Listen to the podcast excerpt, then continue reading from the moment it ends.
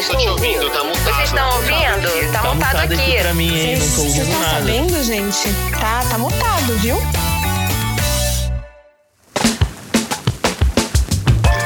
Começando mais um episódio do podcast Tá Mutado. E se você ainda não segue o Tá Mutado no Instagram, corre lá no arroba Tá Mutado pra você ficar por dentro de tudo.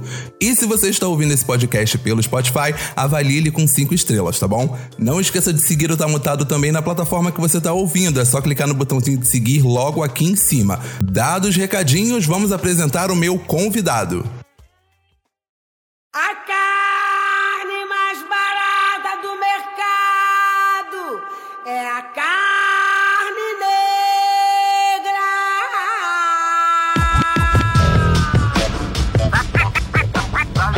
Mais um episódio do Tá Mutado no ar. E se você ainda não segue as redes do Tá Mutado, corre lá no Instagram, no arroba Tá Mutado. E se você tá ouvindo pelo Spotify, não esqueça de avaliar com cinco estrelas aqui em cima. Eu queria começar esse episódio, primeiramente, deixando aqui o meu coração aberto, deixando toda a minha energia, todo o meu pensamento positivo para Elza Soares. A gente tá gravando esse podcast, esse episódio, no dia 20. Há minutos atrás, horas atrás, a gente recebeu a notícia de que Elza Soares nos deixou. E hoje a gente vai falar sobre afeto, que é algo que cruza muito esse campo de tudo que Elza construiu e de tudo que Elza foi e é e sempre será para nossa comunidade negra e para o mundo inteiro. Queria apresentar quem está aqui comigo hoje, o professor Basilon Carvalho, que é consultor do IDBR, membro gestor do coletivo Pretos no Topo. Professor, sejam muito, muito, muito bem-vindos. Eu esqueci alguma coisa. muito, muito, muito obrigado. Primeiro, é, vamos falar de afeto e nada mais honroso do que saudar a nossa grande imperatriz Elza Soares que nos deixou hoje. E é muito importante Exato. a gente ter essa referência de ancestralidade, porque ela abriu portas para muitas e muitas e muitas mulheres negras no Brasil. E ela só veio alcançar sucesso depois da maioridade, né? E aí, versando essa possibilidade de que Elsa nos deixa hoje para um mundo de luz, é, o qual não mais faz parte desse processo, desse movimento terrestre agora, né? Do ponto de vista Sim. carnal, versar que falar de sentimento é também se colocar nesse momento e pensar, ela estar num lugar melhor e nós que continuamos aqui temos que fazer o melhor, amar mais. Então, nesse contexto, um boa noite a todos, todas e todes. Estamos Sim. juntos. É, nessa Estamos, sequência, não estamos. sei se é, com, contigo, Fábio, faço um- uma apresentação um pouco é, estendendo mais, se possível, né? É, falando mais Uhum. um pouco de quem que é o Basilon, para as pessoas também saberem. Sinta-se à Ou- vontade, por favor, por favor. Eu te peço, eu te peço. As pessoas precisam conhecer Basilon Carvalho, então, por favor, se apresente. Muito, muito obrigado. Primeiro, é um prazer estar aqui montado. É, eu acho que é, é uma das grandes conquistas deste ano de 2022. Para mim é uma honra excepcional. Estou me sentindo literalmente lisonjeado por esse Ah, momento. que Espero que a gente isso. possa se encontrar mais vezes. Mas então, eu sou o Basilon Carvalho. Professor Basilon Carvalho, eu utilizo como nome social em prol e em ajuda às nossas colegas travestis, nossas colegas trans que precisam ser respeitadas pelo nome social. E aí eu, como Exato. homem cis negro, eu também acho importante validar isso, que aprendi isso com Érica Capinão, uma grande professora, uma grande pedagoga daqui da Bahia. Eu estou falando diretamente de Salvador, né? Uhum. Eu, este homem negro, esse jovem homem negro que estou falando aqui, é, sou pedagogo, normalista, tenho um grado técnico em ciências políticas pela Universidade de León, no México. Tenho uma especialização em relações raciais, gênero e classe. Sou mestre em ciência da informação e mestrando concluinte do único mestrado profissional do Brasil de jovens e adultos. Devo estar defendendo agora no início de fevereiro. Para além disso, Olha. como bem o Fábio disse, a gente é consultor do DBR com a maior felicidade do mundo, a lua de mel absurda e incrível, e participo como membro gestor do coletivo Pretos no Topo, que é uma das grandes referências de coletivo que nós temos no Brasil atualmente. Eu acho que isso dá muito pano para manga para a gente começar, e é importante dizer que Basilão Carvalho tem nome e sobrenome, como bem Vilma Reis fala, que todo homem preto, toda mulher preta tem nome e sobrenome, por isso que eu me apresento sempre com um sobrenome. Nesse caso, o sobrenome Carvalho, né, que é Basilon Azevedo de Carvalho, o sobrenome Carvalho, a gente vai fazer uma contrapartida com é, a história das relações raciais no Brasil quando todos os negros eram batizados com nomes das famílias, por isso que o Di Carvalho, né, era assim, Aham. D Carvalho, pertencia à família Carvalho. E aí é importante Aham. a gente estar tratando sobre isso, porque muitas pessoas hoje não sabem o porquê do Di dentro do seu nome, e aí é importante a gente trazer esse contexto histórico para que as pessoas saibam. Então é Basilon. Carvalho, já tirando o Di, porque eu não pertenço a família nenhuma, eu sou um homem livre, não constituído pela princesa Isabel, mas constituído pelos movimentos sociais e por todos os nossos ancestrais que lutaram e defenderam a nossa vida para que a gente pudesse hoje estar aqui nesse podcast maravilhoso, trocando ideia com o Fábio. Muito obrigado, Fábio. Basilon, eu fico, eu fico impressionado todas as desde a primeira vez que eu te ouvi, que foi numa palestra, a gente se conheceu numa palestra na empresa que eu trabalho, que é a Play 9, e desde a primeira vez que eu te ouvi, eu fiquei arrepiado. E agora, novamente, eu continuo arrepiado. E é incrível a, a sua potência é, em falar, é, o, o- a sua fala, o seu posicionamento me arrepia. É uma coisa que, que, que, que é sensorial pra mim. Falando muito nessa questão do sensorial, a gente vai falar sobre afeto. E a minha primeira pergunta é muito sobre isso. É como você lida com afeto. Se você é uma pessoa afetuosa, se você sempre foi uma pessoa afetuosa, desde pequeno, você viveu num lar de bastante afeto. Como foi essa, essa sua vivência dentro do mundo afetivo? Bom, esse é um, um- tema que nos toca muito, né? Muito, Ah, muito. Gostaria de, de muito, muito, até porque é negado aos homens e mulheres pretas terem afeto. Eu sou fruto de um casamento interracial entre uma mulher branca e um homem negro, né? E aí Uhum. eh, foi um casamento de 46 anos. Somos três filhos. A gente não viveu no mar de rosas de afetos, porque os meus pais, à época, eles precisavam estar trabalhando o tempo todo para trazer o sustento para casa. E minha mãe era empregada doméstica e meu Sim. pai serraleiro. E aí, nesse contexto, eu e meu irmão, né, eu e Guilherme, né, o irmão do meio, eu sou mais velho, nós ficávamos dentro de casa, então,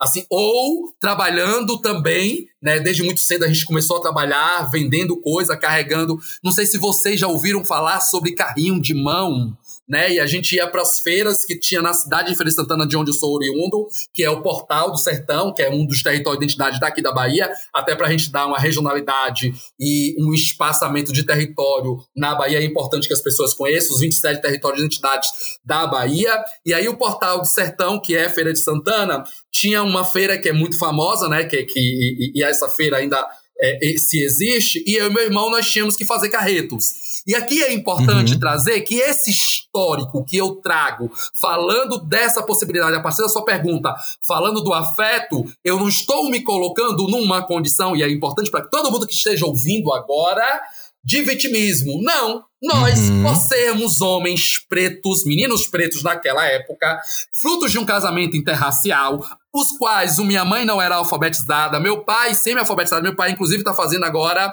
EJA, né? A educação de jovens Que e adultos. Isso é legal, muito importante, né? legal. Depois de idoso, ele tá fazendo. Minha mãe não é mais viva. E aí, meu pai tá Uhum. fazendo isso como um cumprimento também de dar um, é, um acalanto à solidão que ele tá vivendo depois de 47 anos casado.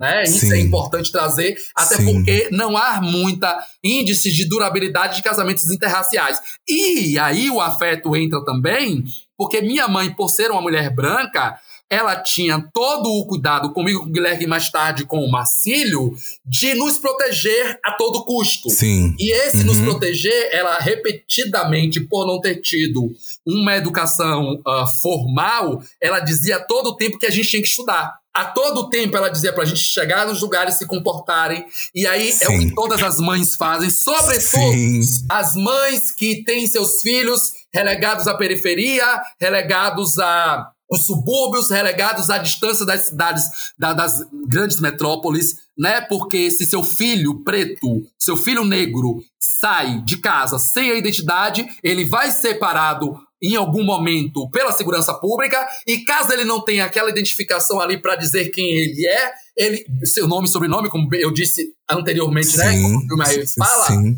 ele pode ser acusado de ser um delinquente, de ser um marginal, aquém da sociedade. Assim como o ator nos Estados Unidos, é importante que a gente traga isso, aparece no banco de dados do estado do Ceará como um possível meliante. Né? Exatamente. Todos os homens negros são iguais? Todos os homens negros são violentos? Exatamente, Basilão. E aí, esta ideia de pensar que todos os homens negros são iguais, são violentos, é para que a gente reflita que, lá atrás, essa amorosidade que deveríamos ter todos, né? Direito, como a Constituição vai dizer que todo mundo tem direito à vida, isso significa uhum. dizer que se nós temos, lá no artigo 5 nós todos é, da Constituição diz que nós somos iguais, e eu estou falando um pouco rápido, né, Fábio? Vamos tentar não, tudo bem, tá ótimo, tá ótimo, Basilão. Eu tô, eu tô absorvendo tudo de uma maneira muito, muito boa de ouvir, muito gostosa de ouvir. Beleza, é só pra gente também não, não quebrar e não é, dar sentido à sua pergunta.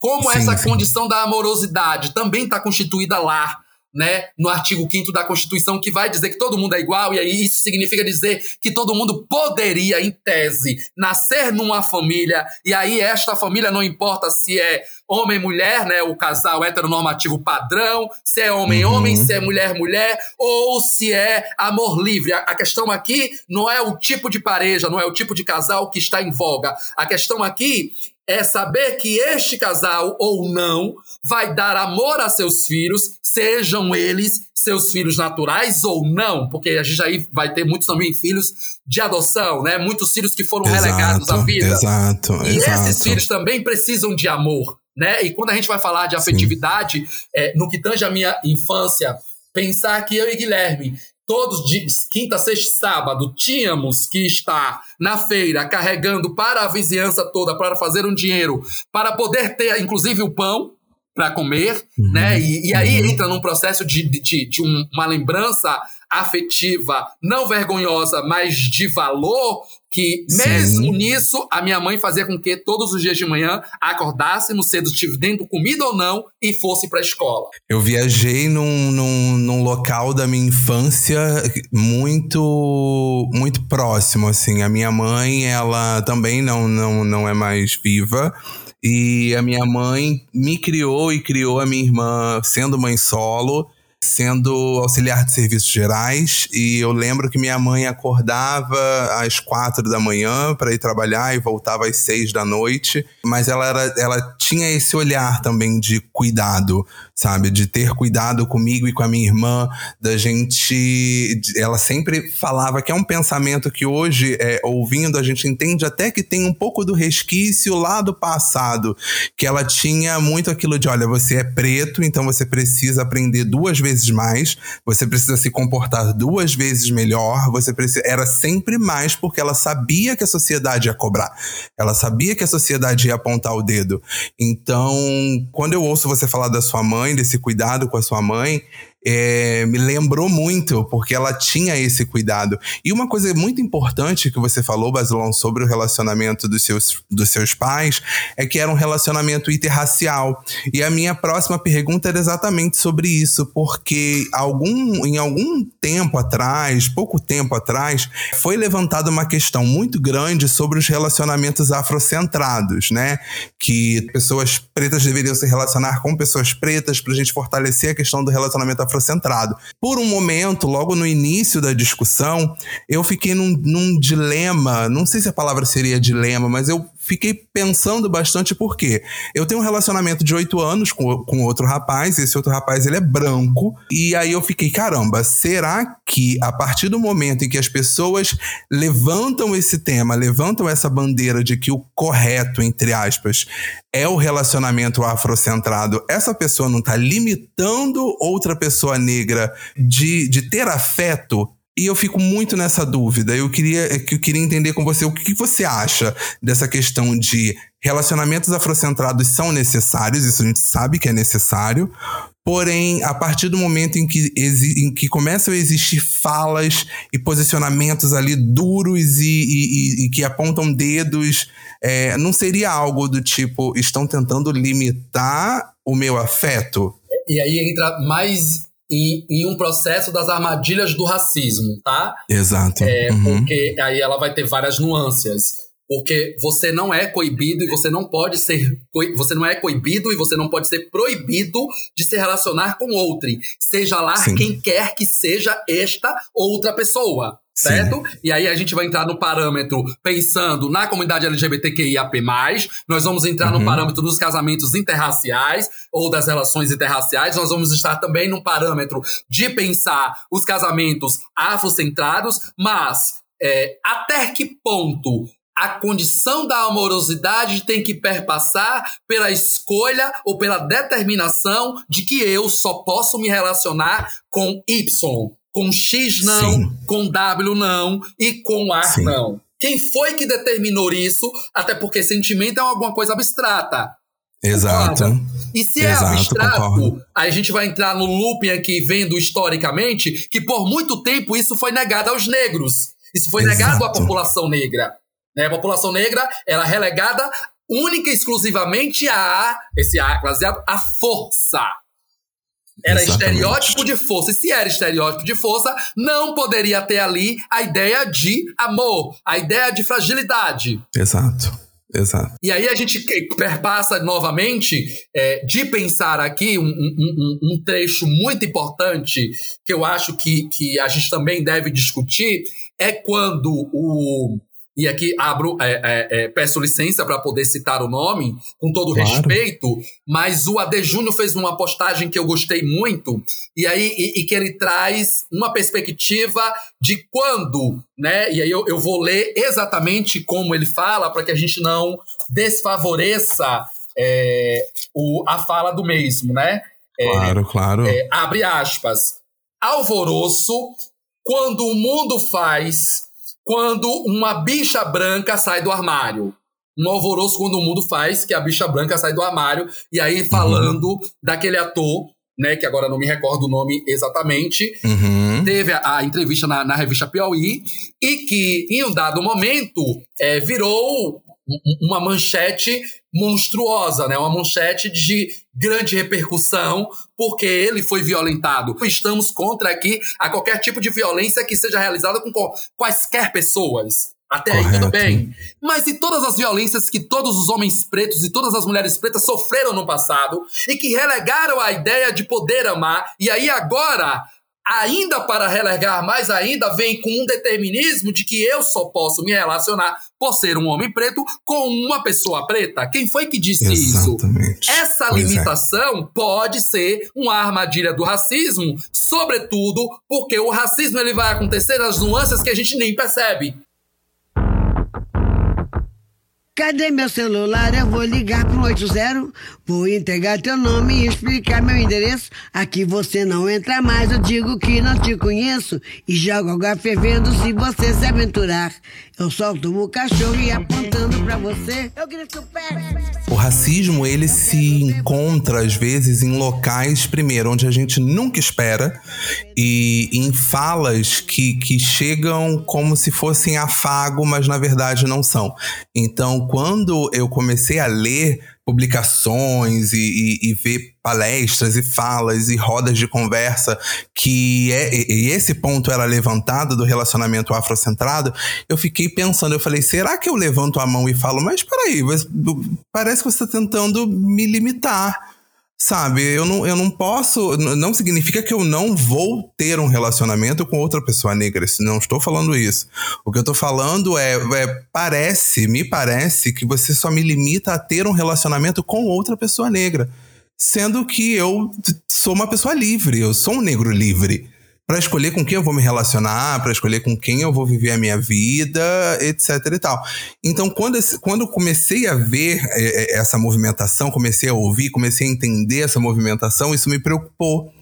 E aí eu falei, caramba, é para onde eu vou correr? E por muito tempo eu fiquei pensando nisso. E uma coisa que você falou, Basilão, me desculpa, posso chamar de você? Por É favor, porque eu à tô no- vontade, no- vamos nós. Uma coisa que você falou que me chamou muita atenção foi isso, de que nós negros fomos levados muito à força. E hoje em dia isso se reflete, além da força, a hipersexualização. Nós até falamos no, no WhatsApp sobre isso muito rápido, que tanto tanto a mulher negra quanto o homem negro são super hipersexualizados, né? E para quem não sabe, hipersexualização é quando você coloca a pessoa apenas naquela caixinha, eu vou tentar ser mega didático, apenas naquela caixinha de prazer. Ponto. E aí eu te pergunto, por que, que que isso acontece até hoje de homens e mulheres negras e negros serem hipersexualizados o tempo inteiro. Vamos nós, né? E, inclusive, se, se, tivesse, se fosse em vídeo, eu ia trazer os slides aqui para poder falar de ancestralidade, de identidade e respeito, que eu tô aqui olhando para ele e imaginando gente. que é uma das nossas alas que a gente trabalha e que é muito importante essa pergunta trazer, porque coaduna com a anterior. E por que coaduna com o anterior, se versando a ideia de ter os, os relacionamentos afrocentrados, que também é uma condição, é, pensando aqui nas discussões decoloniais, é, trazer uhum. essa perspectiva dos relacionamentos afrocentrados, porque a violência também das pessoas não negras para com as pretas, para com as negras, em função de sempre colocar o homem negro, a mulher negra, do ponto de vista servil toda a vida.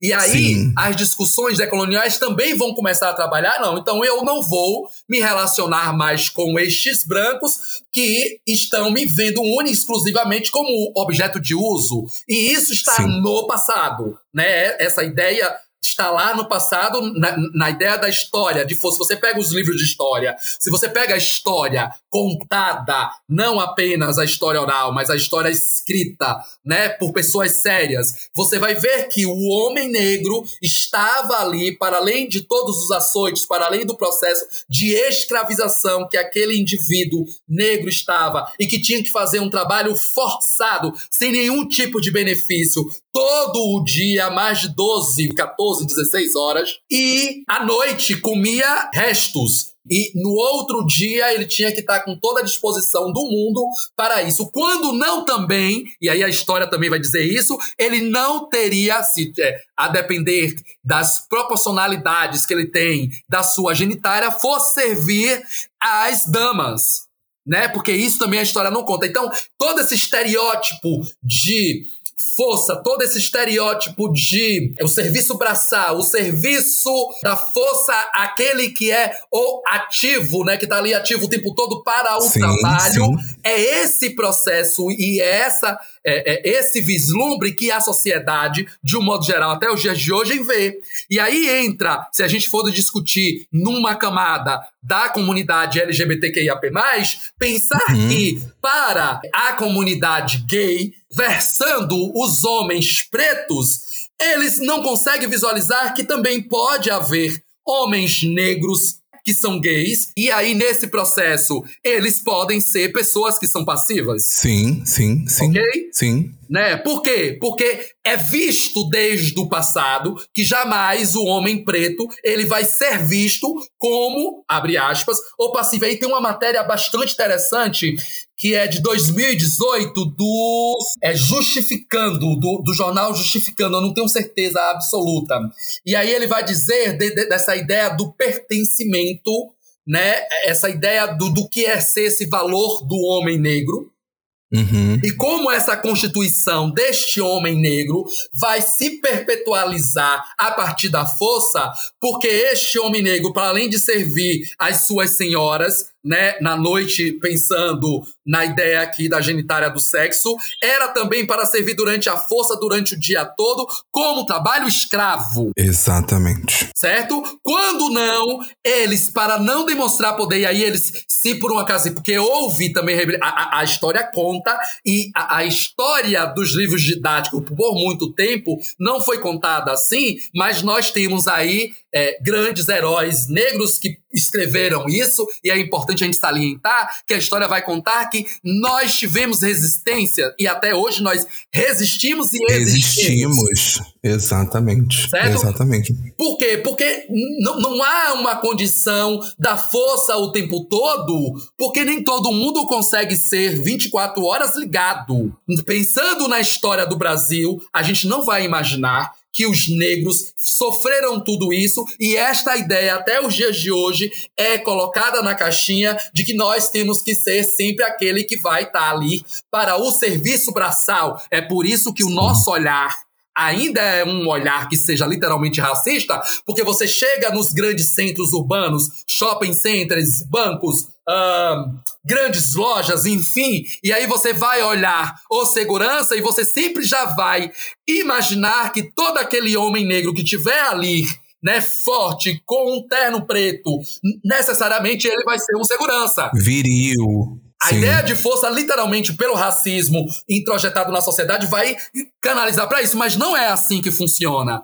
Porque nem todos os homens negros engravatados são seguranças. Eles podem ser advogados, eles podem ser juízes, eles podem ser diversas outras coisas. Depois da possibilidade que nós tivemos acesso às ações afirmativas para cotas, Aí nós temos hoje diversos homens negros em várias posições de poder, vestindo terno e gravata que não são seguranças, mas o nosso olhar racista não condiciona isso, porque condiciona que debaixo daquele segurança, daquela roupa que aquele segurança está, está uma caixinha do poder do sexo que ele pode nos oferecer. Da força Exatamente. que ele pode nos oferecer, sendo bem didático e sendo bem direto ao ponto. E Sim, aí eu peço sim. desculpas, de um modo geral, a minha ênfase para falar um pouco disso, mas a gente também não pode negar o quanto a sociedade ainda é racista e que olha essas pessoas assim, versando lembrar que no carnaval a gente tem o estereótipo da mulher, sempre a mulher pelada, sempre a mulher nua. E quem é esta mulher nua? É a mulata.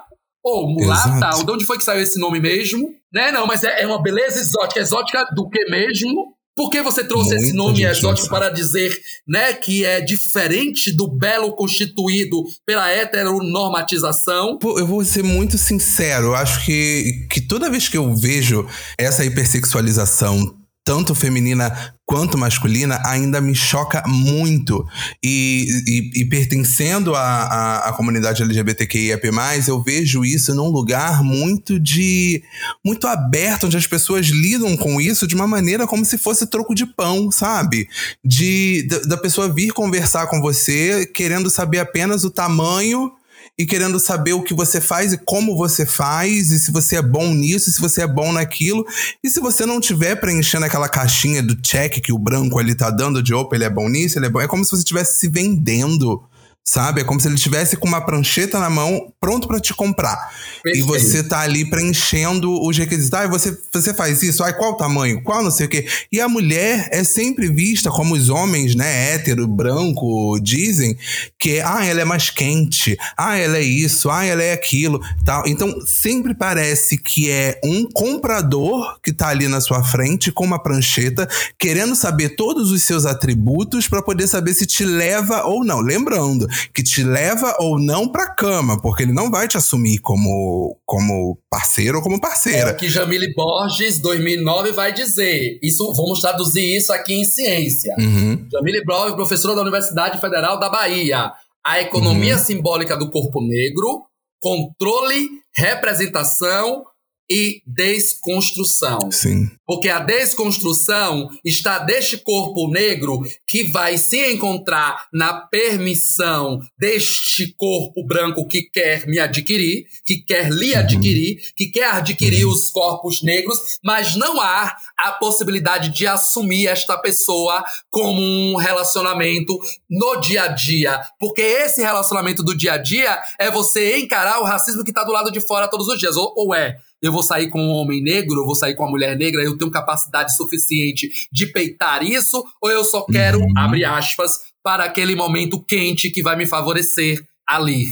Ou só quero para me servir de alguma forma financeiramente, de alguma forma carnalmente, de alguma forma psicologicamente, porque a estrutura do homem negro e da mulher negra é sempre de força. É sempre daquele Sim. que segura todos os rojões possíveis. Vamos imaginar aqui as mães solos né? Grande parte, se a gente faz é que uma retrospectiva, pensando na pandemia,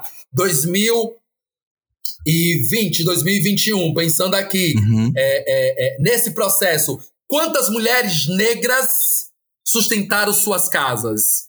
O índice, de- é, a gente voltou à ideia, né? Que a gente não estava abaixo da linha da pobreza, mas nós voltamos a estar Aham. abaixo da linha da pobreza. E aí, quando nós estamos.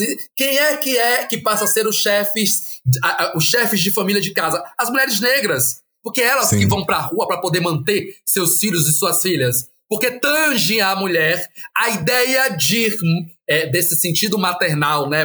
Muito da defesa de não fazer com que a sua, abre aspas, crias esteja ali num processo de violência a passar fome. Porque Sim. é uma violência passar fome. Ô mulata assanhada que passa com graça, fazendo pirraça, fingindo inocente, tirando o sossego da gente. Ai meu Deus, que bom seria se voltasse a escravidão. Eu comprava essa mulata e prendia no meu coração. E depois a pretoria resolvia.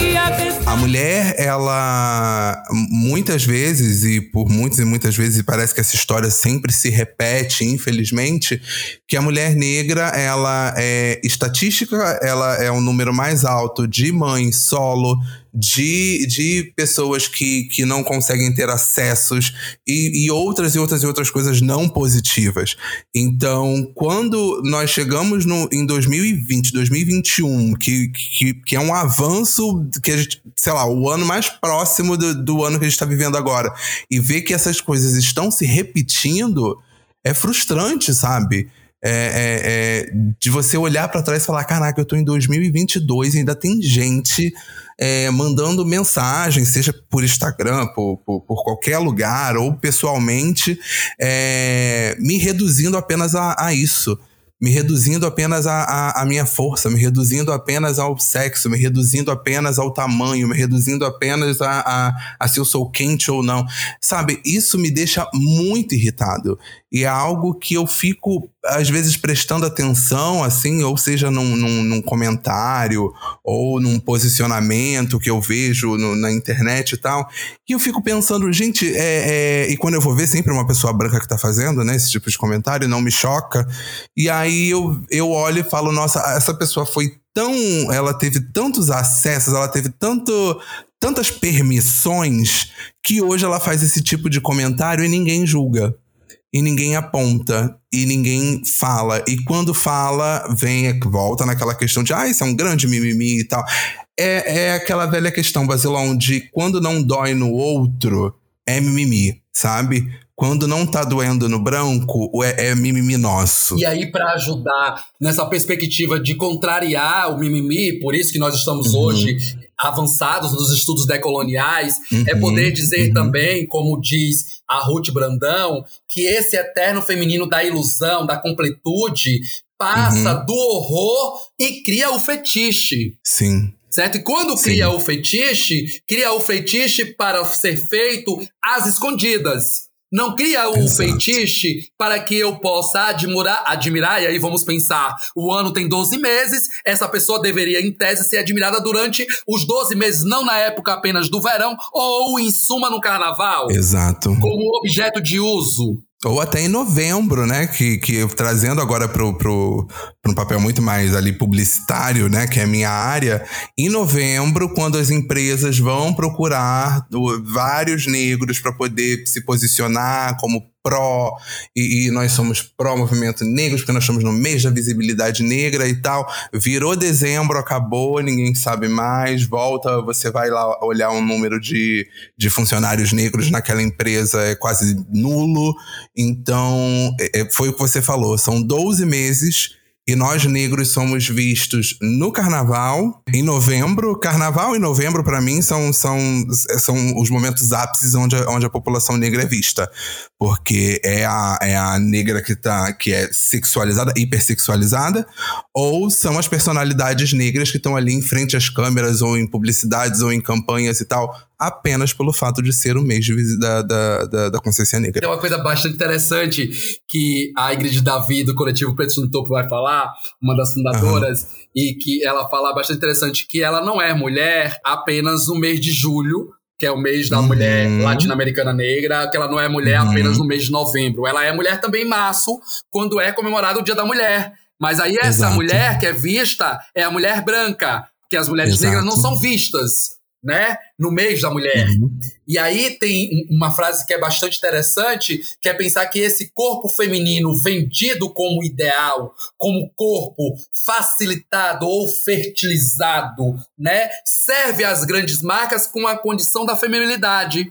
E aí, pensando na estratégia de marketing, para se pensar nos 12 meses do ano, mas a gente só vai ser vendido em mês X, porque tem uma conotação ali publicitária, mas o ideal dessa pessoa em ser respeitada, segundo o artigo 5 da Constituição, não é, esquecemos isso, e já que nós estamos falando de afetividade, nós que não estamos falando de amor, se você não dar este bem-querer durante o ano todo, você não pode exigir que essa pessoa esteja amável para você todo o tempo. Então não venha, que aí foi um outro post, eu não lembro de quem. é, era bom dar os créditos de quem foi, né? E aí, por favor, quem ouvir é, esse podcast, e lembrando de quem foi que, que falou isso, por favor, coloque lá, Comenta. comente, que vai Sim, dizer o comenta. seguinte: é, me admire, mas me admire em Pix.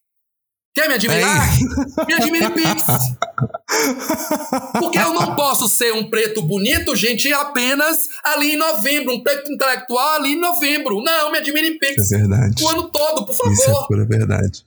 e é isso é automático, vai cair online, não vai ter problema nenhum.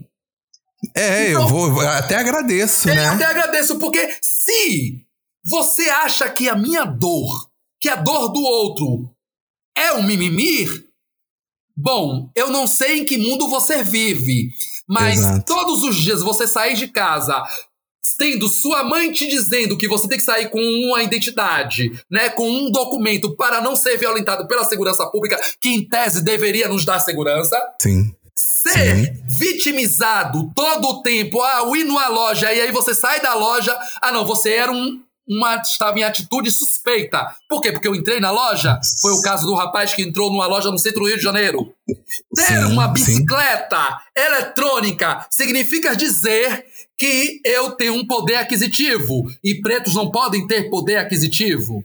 Sim. E não tendo poder Sim. aquisitivo, ainda as pessoas não negras, né, elas se acham no dever de mexer no cadeado que era próprio, único e exclusivo da bicicleta daquele rapaz no Leblon, para saber se não era. A dúvida ainda culmina o homem preto. Todo o tempo. É absurdo, é absurdo. E, e, e assim, é uma, é uma questão, eu volto novamente a ficar até emocionado de falar sobre isso, porque é uma questão que fica tão grudada na nossa pele.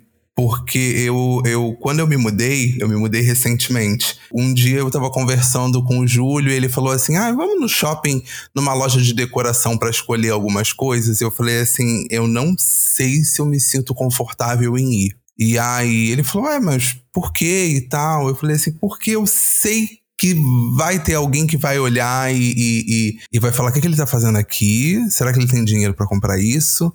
Será que ele isso? Será que aquilo? Mas será? Mas será? Sabe? E aí eu, eu fiquei me sentindo tão mal de não, de não poder participar de um momento tão importante que era a decoração da minha casa. Sabe? Que é, que é uma parte da minha história ali. E eu não me senti confortável em ir porque eu sabia que isso, que isso poderia acontecer. Isso aconteceu, eu fui no mercado com, com ele, e aí ele falou: Ah, eu vou dar uma olhada em tal coisa. E eu fiquei um pouco mais distante e eu ouvi, eu ouvi o segurança passando, branco, passando, com um ponto eletrônico falando: tô passando do lado dele agora. E aí eu fiquei sem reação. E aí eu só peguei o meu celular e mandei um WhatsApp pra ele falando: volta pra cá agora. Porque o, meu receio era, se eu saísse andando depois de ouvir essa, essa. Depois de ouvir o que o segurança falou, se eu saísse andando, o meu medo era ele me parar. Por alguma atitude suspeita que dentro da cabeça dele existiu. Eu não, eu não sabia. Eu, eu, fiquei sem reação. Então eu só pedi pra ele voltar. Eu falei, volta. Porque eu não, não, não sei. Eu fiquei sem reação, de verdade. Eu fiquei sem reação, me vi sem reação.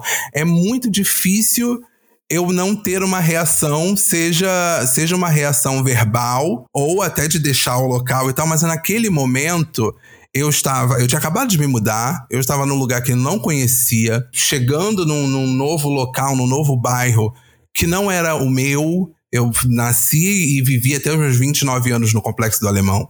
Então eu vivia dentro de uma realidade que ali eu já conhecia todo mundo e tal. Eu, tô em- eu estava em outro lugar, em outra caixa. E aí eu olho ao redor e falo: Meu Deus, eu não conheço ninguém. Esse, esse cara, se eu sair daqui andando, esse cara vai me seguir, vai querer revistar meus bolsos e não tem nada aqui. Mesmo sabendo que não tem nada aqui, eu vou me sentir muito constrangido. E o que, que eu faço? Então, é, é saber que hoje ainda existe isso, e por mais que você, branco, branca, que esteja ouvindo a gente, ache que não, o racismo tá aí. Foi até uma, uma coisa que você falou, Basilão, na primeira palestra que eu assisti, que você deu algumas palavras e a gente tinha que fazer associação a essas palavras. Então, o racismo está no momento em que se eu der uma palavra com uma, com uma conotação negativa, como por exemplo trombadinha, a imagem de um rapaz negro vem à sua cabeça.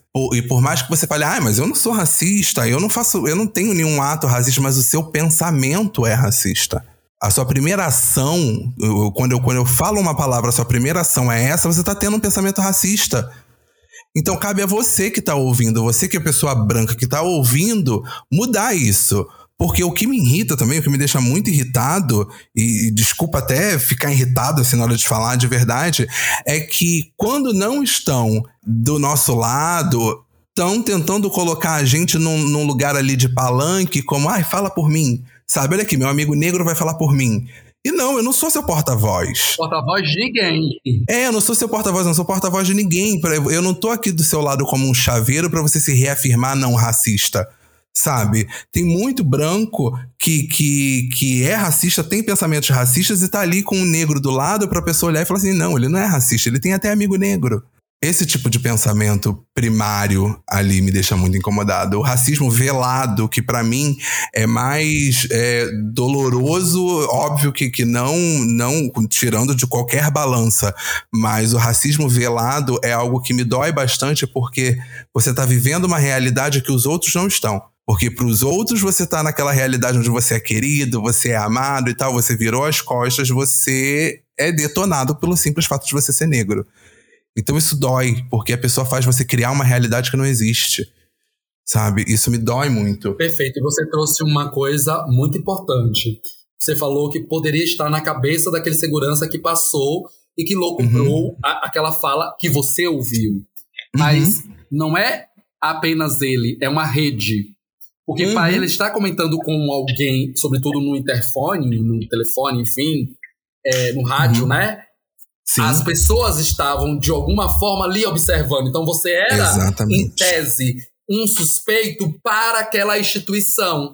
Aí, é, é, é versando, pensar aqui, Fábio, o tema de hoje é um tema de, é, de afetividade, de sentimento. Afetividade. Como Sim. é que eu não vou me compadecer sendo negro, ouvindo isso de você que estava ao montar o espaço da sua casa num supermercado para comprar quaisquer coisa, porque você tem esse direito, direito Uhum. de vir, tá, tá constituído na Constituição, Sim. e este direito ao passo que você tem, você não pode exercer, porque quando você exerce no Brasil, nós temos a ideia falaciosa da democracia racial, que neste caso específico, de você ter ouvido isso, é Sim. muito violento. E como é que a gente constitui a afetividade a partir disso aí? Ou do coleguinha que vai achar que isto, abre aspas, é um mimimi.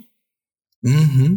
Você não Exato. pode, se alguém estar dizendo que aquilo está doendo, magoando, machucando, violentando de alguma forma, quaisquer que seja a sua atitude, tem que parar. Exato. Não tem que se conversar, não há justificativa. Eu penso muito nesse, nesse ponto de não, não há o que conversar, não tem justificativa, porque realmente não tem.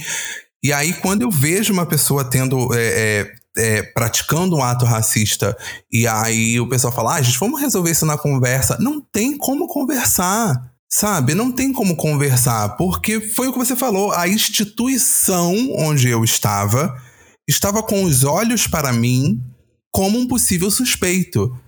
Se você quiser que eu converse com a instituição inteira, você vai ter que começar desde o dono da empresa até a última pessoa que tá lá embaixo. Então, assim, isso, isso é, é, é- é absurdo, porque vem lá de cima, vem lá de cima. Tem um vídeo no canal do AD Júnior, canal que eu coordeno, que ele fala sobre um, um documento que vazou da polícia onde neste documento, me desculpa, gente, eu não vou me lembrar agora de, de onde é, mas vai estar tudo explicadinho no, na descrição desse, desse episódio, com link para você clicar e poder assistir. Esse documento que vazou da polícia dizendo que suspeitos de cor negra, é, é usando boné, usando roupa, todas as características de uma pessoa negra, revistar. Revistar, parar, pode parar, pode revistar, pode. Era praticamente assim: tá livre, é preto, é preta pode revistar, pode fazer o que for, independente de quem seja, independente do que está fazendo. Tendo esta cor de pele, você vai ser revistado, você vai ser intimidado, e isso me deixa muito frustrado. Muito frustrado. Eu falei, até na, na, na, última, na última reunião que teve, da palestra que teve, eu falei sobre isso, de que quando eu me mudei, por muito tempo, eu demorei para descer na portaria do meu prédio, porque eu não eu não me sentia preparado, porque quando eu cheguei eu só vi muita gente. Eu lembro que quando nós viemos fazer a visitação, na verdade, quando o Júlio veio fazer a visitação, eu, a primeira coisa que eu perguntei para ele, eu falei assim: Você viu alguém da minha cor? E ele foi e falou assim: e não. Aí ele, mas eu também não prestei muita atenção. Eu tava tão atolado vendo coisa de apartamento que eu não prestei atenção. Eu falei, então tá bom. Falei assim, porque já vou ficar preparado. E aí muita gente depois ficou pensando: ah, mas o que que isso importa? Isso importa para mim. Porque se eu vou me mudar e eu vou para um lugar onde, não, onde só tem eu de, de, de homem negro, de pessoa negra, sabe? Como é que eu vou me sentir confortável? E por muito tempo eu demorei para descer na portaria do prédio, para poder até socializar, para poder entender ele, para estudar o ambiente em que eu estava, para poder saber se eu poderia ser negro. E isso é muito estranho. Foi o primeiro momento em que eu me senti muito estranho. E aí depois a gente vai encontrando os nossos. E, e, isso vai fortalecendo mais ainda quando a gente se encontra, se vê, sabe, se identifica e fala, ok, encontrei quem. Se aquilomba. É, exatamente. É o, é o processo de aquilombamento.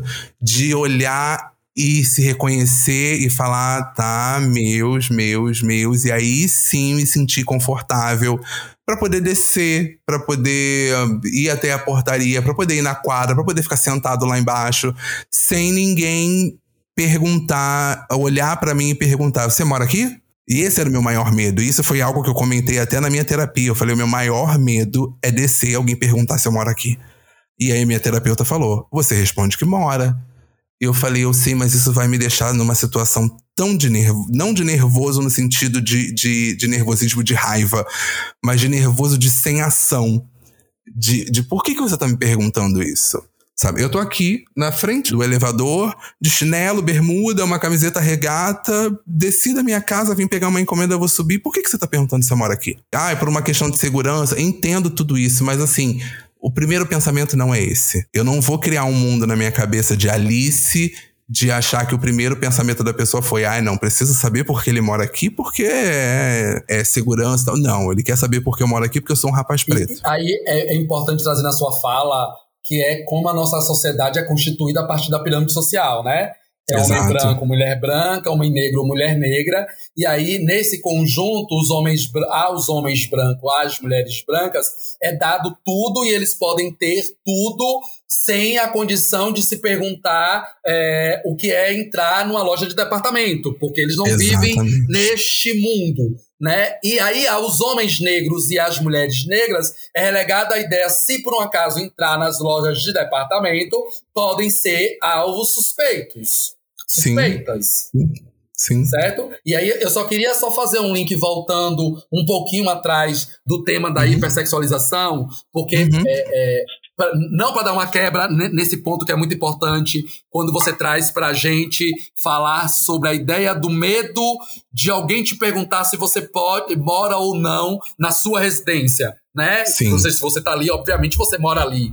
Né? E, e, alguém tecer essa pergunta é, no mínimo, para além de delicado, é no mínimo uma afronta do poderio branco que não tem noção de que também homens negros e mulheres negras podem ter aquisição a bens materiais. Sim, sim. E aí sim. volta toda a perspectiva da gente entender que a nós fomos relegados à ideia da força para o trabalho servil.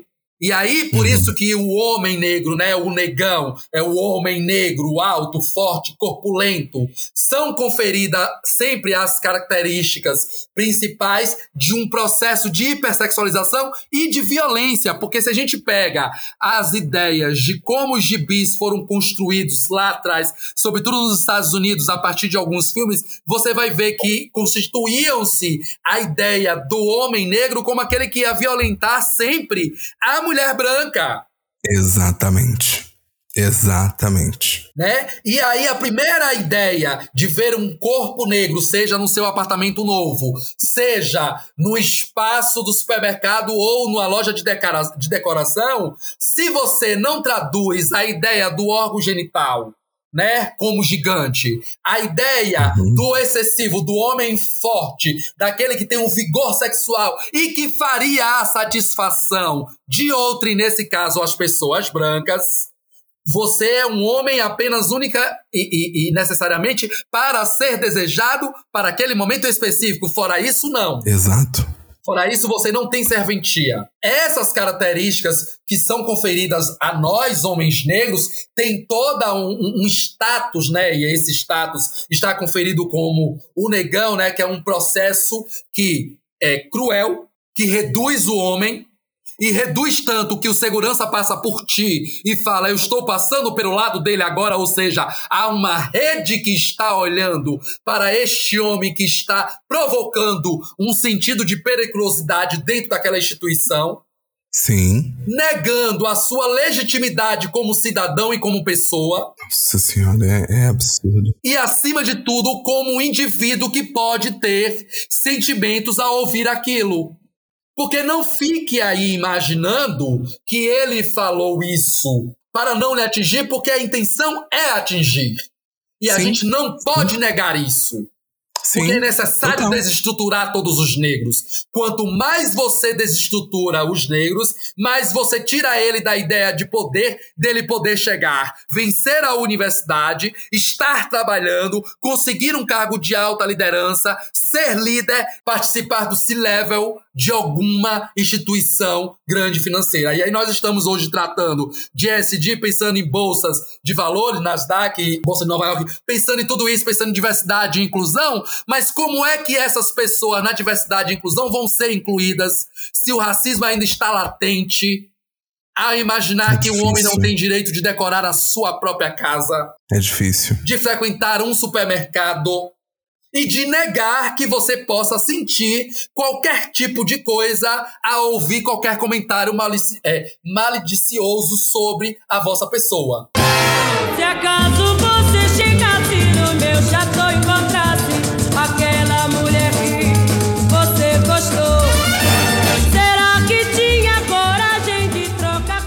A gente está chegando ao fim do, do podcast, mas antes eu queria falar algo. Eu queria só trazer uma coisa que eu falei ontem no Instagram. Falaram assim: Nossa, por que, que você ainda não tem 10 mil seguidores? Primeiro, eu comecei brincando, porque no meu Instagram eu sempre brinco e tal. Eu falei, ah, o pacote com, com 10 seguidores fake está muito caro. Com 10 mil seguidores fake está muito caro, não consigo e tal. Eu falei, não. Falando sério, eu falei, o racismo ele já cruzou tantas barreiras que ele já chegou no mundo virtual. Então, nós estamos num, numa plataforma, lá no, no Instagram, no caso, que o algoritmo já se tornou racista e a plataforma também. Então, existem várias pessoas que estão ali criando conteúdo, falando sobre assuntos importantíssimos.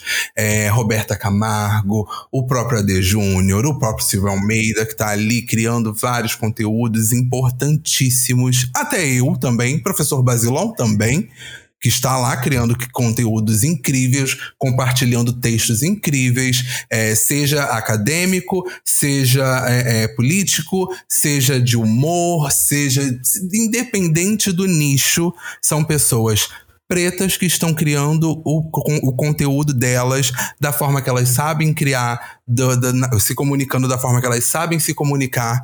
E aí você vai ver, essas pessoas não têm nem um terço do que pessoas brancas que não produzem nada ou só produzem o básico têm. As dancinhas do TikTok. As dancinhas do TikTok. E não condeno dancinha de TikTok. Ah. Acho tudo bem. Você sabe dançar, arrasa, vai lá, que incrível, parabéns e tal.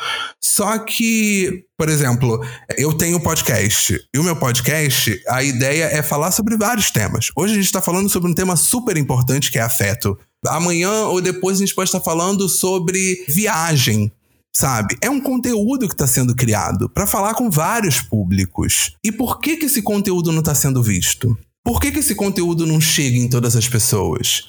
E aí sempre vai vir alguém branco que vai falar: ah, mas é porque fazem igual já, ah, mas é porque não é tão bom. Toda vez que você pensa isso, toda vez que você fala isso, você está repetindo a fala de uma pessoa racista que olha e desmerece o seu trabalho, que determina tempo, determina é, é, condição vocal, determina saúde, né? Pra pessoa estar aqui, pro, pro professor Basilão estar aqui, ou aqui a gente precisa ter saúde para estar aqui, a gente precisa ter tempo para estar aqui, a gente precisa ter a, uma galera que tá ali ouvindo, mesmo que seja pequena ou grande ou média que tá ali ouvindo, mas por que, que esse conteúdo não cresce? Eu não sei, você que tá ouvindo aí, para pra pensar. Sabe? Por que que, poxa, é verdade, nossa, esse podcast é tão legal, nossa, o que o professor Basilão fala é tão legal, por que que não tá crescendo? Porque nós estamos dentro de uma comunidade ali digital, mesmo que digital, o racismo atravessou tantas camadas que chegou no digital. Então, a gente está dentro de uma comunidade onde você pode criar o seu conteúdo, mas ele não vai ser entregue porque você não cumpre os requisitos da plataforma que é ser branco ou ser europeu, ou ter muitos seguidores, ou isso, ou aquilo, ou etc, ou etc, etc, E etc. é importante que você traz que ter muitos seguidores pode também estar na base da compra primeira, né? A gente não pode esquecer isso. Foi o que eu. É, foi o que eu. Quando me perguntaram sobre isso, a primeira coisa que eu fiz foi essa piada. Eu falei, bem, tem muita gente aí que tem milhões, mas você vai ver só o, o robô. E aí eu falei, olha, eu só não tenho 10 mil ainda, porque 10 mil seguidores está muito caro para comprar. E aí, bem, já ali eu já, já quebrei a pergunta na- no humor. E aí eu trouxe para um lugar muito sério. Eu falei, olha, é por causa disso, disso, disso, disso, onde você tem um jogador de vôlei que é homofóbico que ganha 2 milhões de seguidores, onde você tem um DJ agressor, que, ambos brancos, que ganha milhões de seguidores. E aí você tem uma pessoa preta que se desdobra em 15 para poder criar um conteúdo que vai te fazer rir, que vai te fazer refletir, que vai te fazer Sair do lugar comum. sair do lugar comum e que não chega nem a, a, a 5 mil, 4 mil, 3, sabe? E aí eu te pergunto pra onde esses olhos estão indo? E, e esses olhos vêm de uma ideia de característica de bestialização, tá? Porque a gente, enquanto homens e mulheres negras, somos vistos como o bestializado que pode Sim. fazer o outro rir sempre. Ou que pode ser Sim. o animador, a animadora da galera. Sim. Entende? Participante Uhum. naquele momento como apenas um item que vai ajudar no processo de animação, mas não aquele que pode refletir sobre.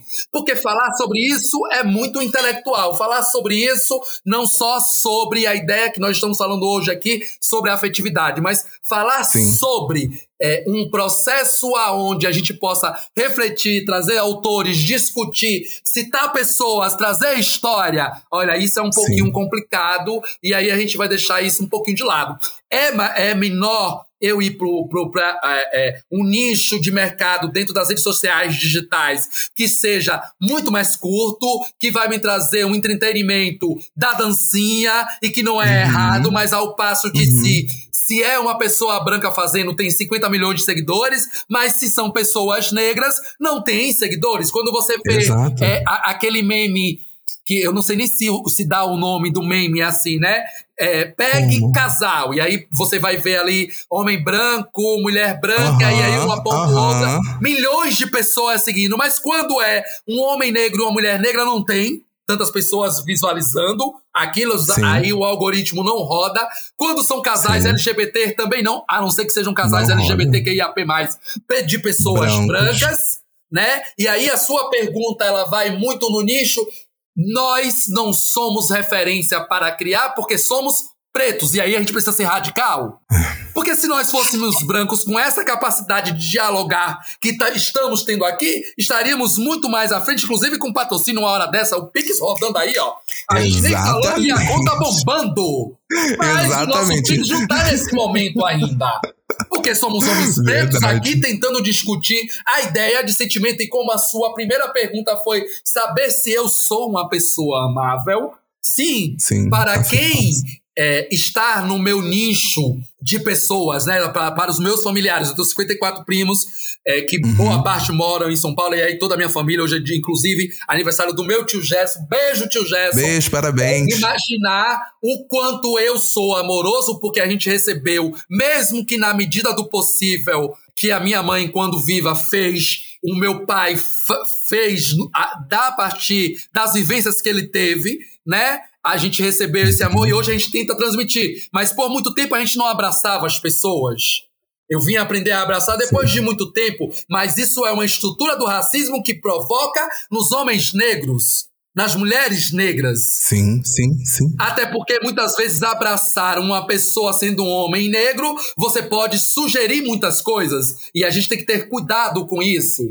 E aí, voltando ao ponto inicial, sim, sou uma pessoa amorosa para aqueles todos que estão no meu mesmo, para além de ser uma pessoa muito bem educada, penso eu. Só que o meu timbre de voz, a minha intonância para falar, a minha vigorosidade o meu entusiasmo na fala, infelizmente ainda atrai a perspectiva do preto violento. Aquele que Sim. não tem medidas para falar, porque a minha emoção toma conta quando eu gosto muito do assunto, quando eu me empolgo ao falar sobre isso. Nós estamos falando de afetividade. Nada melhor do que dizer o quanto eu tenho intimidades com quatro amigos que estudamos juntos: Alexandre Egger. Ering, Rômulo Martinez, João Calon e Jorge Barros. Nós somos muito irmanados, muito irmanados. E aí, quando as pessoas. O Alexandre me deu um título de nobreza.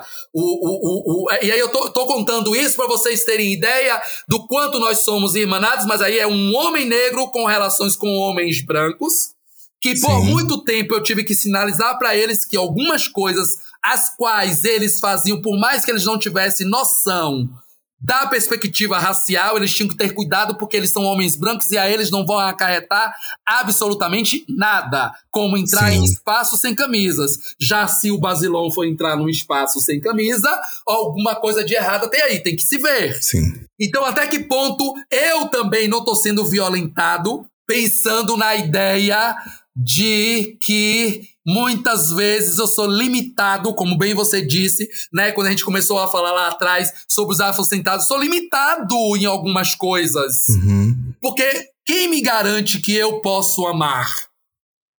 Quem me garante que eu sou livre para amar? Quem eu quiser, como eu quiser e onde eu quiser.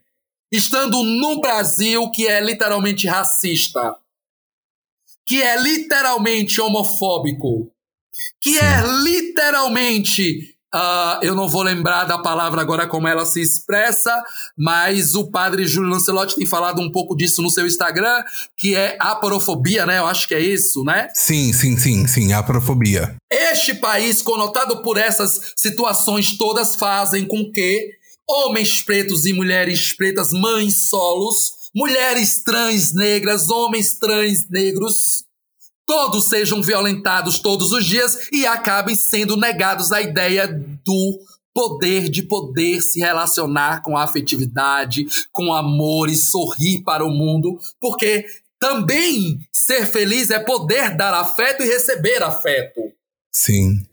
Sim. Então, você, homem branco que tá aí do outro lado, você, mulher branca que tá aí do outro lado, entenda que esse sentimento que me atravessa, que atravessa o Fábio, que está aqui nesse podcast maravilhoso, já chegando no final, e aí um axé pra todo mundo, isso significa dizer que você não pode dizer do sentimento que nós temos. Se você quer saber como nós estamos nos sentindo, chegue mais pra perto, converse com a gente. Mas nunca, Exatamente. jamais, em nenhuma hipótese, sugira a ideia de que eu não posso sentir aquilo que me atravessa ao longo de quase quatro séculos de escravização. E para que hoje eu estivesse aqui falando, dialogando com o Fábio, esse é, comunicólogo absurdamente incrível, é porque no passado pessoas existiram e resistiram para que a gente pudesse estar hoje aqui nesse diálogo gostoso dessa quinta-feira, é que infelizmente verdade. recebemos a má notícia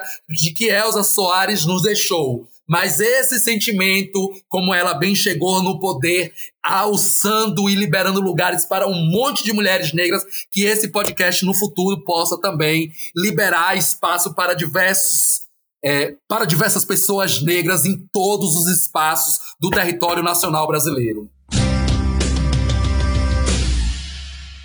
Sei que aí dentro ainda mora um pedaço de mim. Um grande amor não se acaba sem. Vazelon, eu, eu agora, você falando, eu fazendo as contas aqui na minha cabeça, eu chego a ficar até um pouco emocionado. É, a gente recebeu a notícia hoje de Elza Soares e esse episódio vai ao ar no dia do aniversário da minha mãe. Então, além de Elza Soares, eu quero dedicar esse episódio para ela. E é um. Você, eu acho que você não tem noção do quão feliz eu estou agora de poder estar dedicando o episódio com você para minha mãe e para Elza Soares. Que, que eu, eu, eu até escrevi sobre isso nas minhas redes. Eu demorei um tempo, na minha cabeça, eu achei que eu demorei um tempo para conhecer Elza Soares, mas eu cresci ouvindo Elza Soares por causa da minha mãe. E aí depois é que eu voltei a me reconectar com Elza Soares. E minha mãe é, é para mim minha mãe é, enfim, minha mãe é uma é uma luz eterna. E e ter esse episódio de, de poder estar falando sobre isso, de temas tão importantes, tão necessários. E, infelizmente, no dia que a gente recebe essa, essa notícia da, da, do falecimento da Elsa, mas sabendo que esse episódio vai ao ar no dia do aniversário da minha mãe, me deixa muito feliz. Então eu quero muito, muito, muito te agradecer pela sua presença, dizer que eu te admiro muito, dizer que desde o primeiro momento em que eu te ouvi e que eu te vi, né? A gente estava numa palestra em vídeo e que eu te vi e ouvi, eu já te admirei. Eu já, eu já fiquei olhando e falei, meu Deus, que, que fala potente, que fala importante. E agora a gente tem um momento final no podcast que eu chamo de microfone aberto, que é onde o convidado deixa uma dica. Então pode ser um, um livro, um filme, uma série, qualquer coisa é uma dica, então o microfone está totalmente aberto para você, Basilon. Mais uma vez, obrigado. E não se esqueçam de seguir o Basilon nas redes. Lembrando que nesse episódio vai estar o arroba do Basilon aqui embaixo. Ó. Você está ouvindo? Só olhar para baixo que tem o arroba do Basilon, só clicar e você vai ser direcionado logo para o Instagram dele. E ele também vai estar nos stories lá do podcast, no arroba tamutado, na arte que vai pro Instagram também, no arroba tamutado. Então não vai ter como passar despercebido. Se você falar, ué, não vi, viu sim e não prestou atenção. Então volta lá, dá uma olhada que tá tudo lá marcadinho certinho. Então, Basilão, mais uma vez, obrigado. O microfone está aberto. Qual dica você quer dar pro pessoal? Ah, eu teria talvez quatro dicas muito rápidas, assim, não posso deixar de falar. Você pode dar quantas dicas você quiser, é, você tem carta Primeiro, preta, como né? sendo um bom baiano, eu não vou deixar de falar da minha Bahia, né? Então, por favor, se vocês tiverem de seguir alguém, pararem de me seguir, se quiserem também, se não quiser, tá tudo ótimo. Mas tem um podcast é, chamado Tudo Odara, que é da Rita Batista, que é maravilhoso. Eu acho que é excepcional. Tem também Sim. o da Tia Má, que eu acho que é excepcional. A Maíra Azevedo, que é uma das grandes jornalistas que nós temos nesse Brasil na atualidade, e a gente não pode negar isso. E aí eu queria indicar o Histórias Confúcias, queria indicar os livros artesanais da Malungo, né? Que aí é o Lucas e a Roberta Calixto, que fazem um trabalho fenomenal. E acima de tudo, eu queria, para além de dedicar isso, pensar que nós temos um podcast que é bastante interessante chamado Vidas Negras. Se você quer saber um pouquinho mais sobre a história do Brasil, sobre as vidas negras brasileiras, é importante ouvir o Vidas Negras. Salvo engano, ele é um comunicólogo de Minas Gerais, mas ele é muito bom. Eu, eu gosto muito daquele podcast, Fala para ali, é, de, de, de trazer a história é, ali viva, ele traz possibilidades para que a gente possa pensar. E Uhum. não tem como a gente não fazer uma referência acadêmica de qualidade, porque aí eu vou lembrar sim de Vilma Reis, e aí Vilma Reis, que é uma das grandes intelectuais deste Brasil, professora Carla Sim. Liane, não tem como não lembrar da doutora Sim. professora Carla Liane, grande intelectual desse Brasil, um livro muito importante que elas duas sempre falam, que é do Fanon, né, que é muito importante, é, Pele Negra, Máscaras Brancas. Então, quem não leu ainda, por favor, leia Pele Negra, Máscaras Brancas do Fans Fanon. Ele é muito importante para você entender muito a perspectiva deste homem negro, desta mulher negra que vai chegar em algum lugar e nós estamos aqui hoje fazendo história. E que bom, Fábio, que este podcast vai ao ar no dia do aniversário da sua mãe, lembrando que hoje a Elsa Soares partiu para um outro processo, né? Um, um, outro plano espiritual. E aí eu lembro que dia 23 de dezembro minha mãe fez três anos que partiu, mas nós estamos aqui ainda irmanado, existindo para poder dizer que a afetividade é tudo. Respeite os nossos, que nós vamos respeitar vocês e vamos viver nesse processo. E assim eu deixo para além do meu axé, não esqueça. É importante ouvir sempre o outro, porque sempre tem tudo duas versões. Um beijo Exatamente. a todos, Um beijo. todas e todes. E não esqueçam, nós estamos aqui para ser felizes. Isso não é história da carochinha, isso é não, não é mundo de Alice. Nós temos o direito porque também está constituído. Obrigado, Fábio. Vazilon, muito, muito obrigado. Pessoal, você que chegou até aqui, muito obrigado. Nos vemos no próximo episódio do Tá Mutado. Um super beijo e tchau. Até o fim eu vou cantar. Eu quero cantar, eu quero é cantar. Eu vou cantar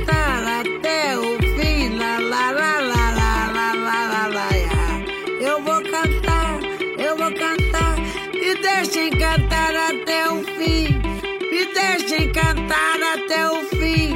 Me deixem cantar. Me deixem cantar até o fim. Esse podcast foi editado pela Bonis Filmes.